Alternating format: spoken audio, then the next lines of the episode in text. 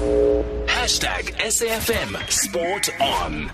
So, as I mentioned in the update, then another defeat for the Proteas, this time by six wickets, uh, losing to India. The game has just finished now, so it is three three games and three losses now. And let's speak to former Protea, uh, Mr. Pat Simcox, who joins us on the line. Pat, good evening, sir. Thank you for speaking to us on SAFM. Thanks, uh, Thabiso. Good evening to all your listeners and to you as well. Three games, three defeats. Can they still get into the semis, or is it all over now, Pat Simcox?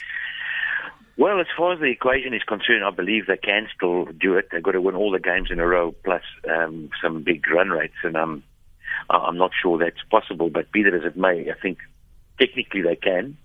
Um, but let's see. Should we be surprised that they've lost three out of three, considering that before the tournament no one was giving them a chance? They were not being mentioned amongst the favourites.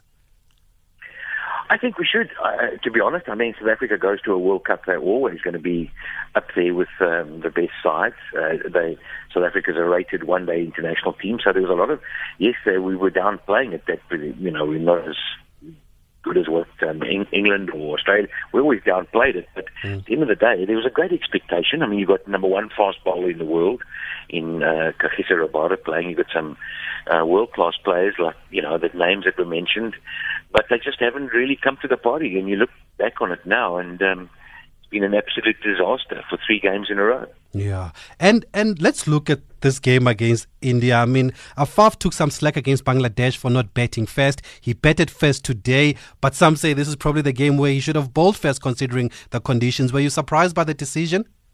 I wasn't because we played two spinners, and when you play uh-huh. two spinners, you want to bowl last. So that kind of made sense to me.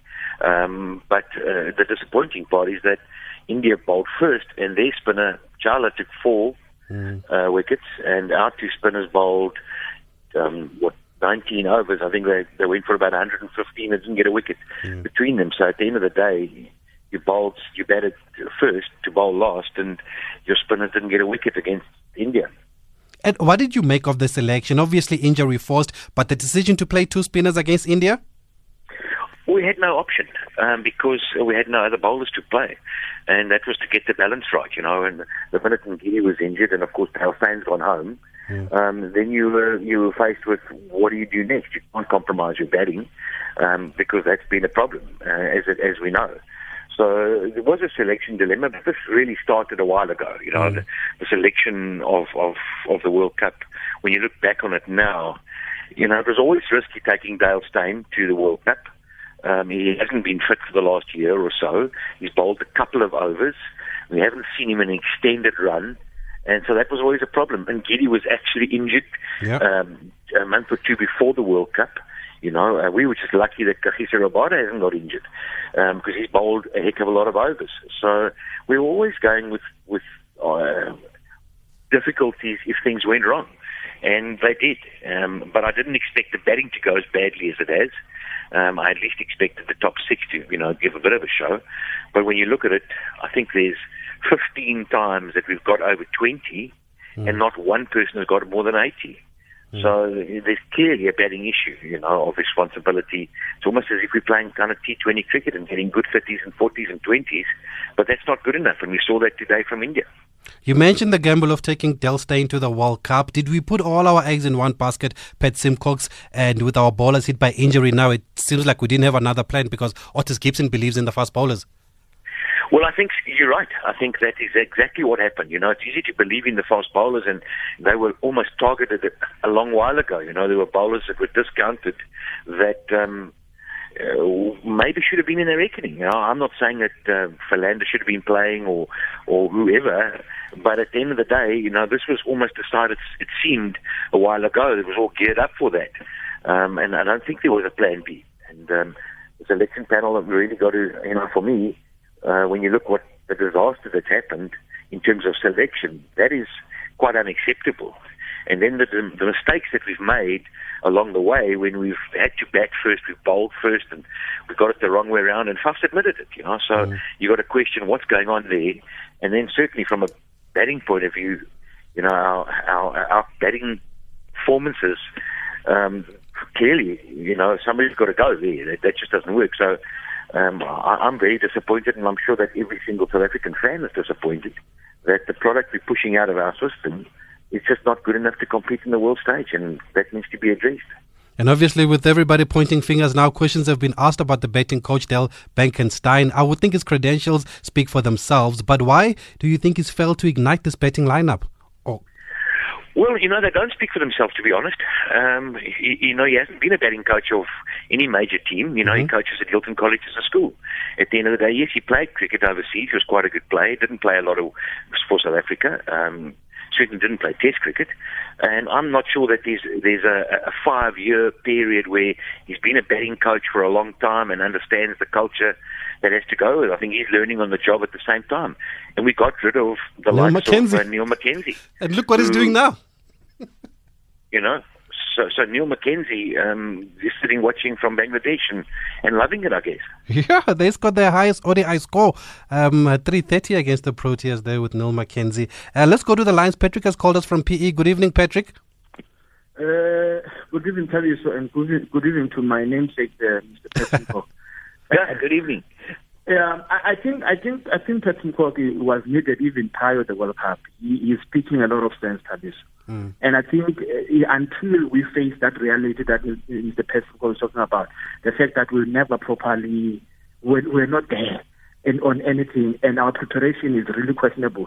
And I think for me, it's a worry uh, that we build our team around. We don't have a backup plan, you know, uh, that if this happens, that will happen. And I think today's performance from bowling, okay, bowling, Rabada did bowl well, and you could see he was really fired up, really want to turn things up. But our betting here, uh, um, it needs a lot of. I don't know what is needed. You can't just move them, all of them, but it needs a lot of waking up. But I think the best that what we can learn from this is the fact that well, preparation does not start on the eve of a year that is going to play World Cup next year. It starts after this World Cup. You should prepare for the next World Cup. Okay, nice one, Patrick, calling us from uh, PE there. Also talking about bet, the betting, raising his concerns. What about the fielding, Pat Simcox? Because as South Africa, we set high standards for ourselves, and we saw that drop catch today, David Miller. But even in the other two games, the, the, the fielding wasn't that great. No, throughout our three games so far, the fielding's been, uh, you know, sub subpar to what we are used to as a South African side. You know, it's it's a that's what we've prided ourselves on over the years since Jonty Rhodes, you know. So I, I've been disappointed in the fielding, and that needs to be looked at as well. So you really you're looking at the batting's poor, the fielding's poor, and our bowling hasn't been up to par, and we've, we've had poor selection. And I think Patrick made such a good point there, you know, that we haven't had a plan B. Yeah. I mean, we've picked Beuran Hendricks now to come and replace Dale Steyn. But remember, we've always known that the World Cup's going to be played in June, and there is no cricket being played in South Africa. Yeah. So where is Beuran Hendricks going to walk into a team now and suddenly, if this was a critical time, we were in a critical situation, that we had to win and Beuran Hendricks got to play, I would have thought Beuran Hendricks would have been in England playing in some club games and making sure that you, you pick up the phone and you, he arrives in, in an hour, he's in your change room. Now we're phoning him, we got to fly out from South Africa, he can't make this game in time, and he hasn't been playing any cricket. Now that just tells me, you know, I mean really, that's just poor, poor organising. Okay, if you've just joined us, we're talking to uh, Pat Simcox. We're looking back at what happened with the Proteas. We're just going to take a quick break, Pat, and we'll wrap up after this break. Thabiso Mosia on SAFM. Okay, we're wrapping up with Pat Simcox. Now, the West Indies up next at the same venue on Monday, uh, Pat Simcox. So the Proteas have a few days off. Uh, do you expect any changes to that game? Well, I would have thought that you, when you've lost, you start to look at some changes. I, I mean, I'm thinking Hashim Amla's um, probably played his last game. I think we should look at a change there. You've got to get change the opening batting for sure. If you're going to play some spinners, maybe you will play them against the West Indies. All depends who's fit now. Mm. But yeah, we've had at least a game on this ground, which is an advantage over the West Indies. But the West Indies are running hot at the moment, mm. so we need to get our strategy uh, spot on there. Um, they've got some good fast bowlers. They've got Chris Gayle and a couple of good batters there.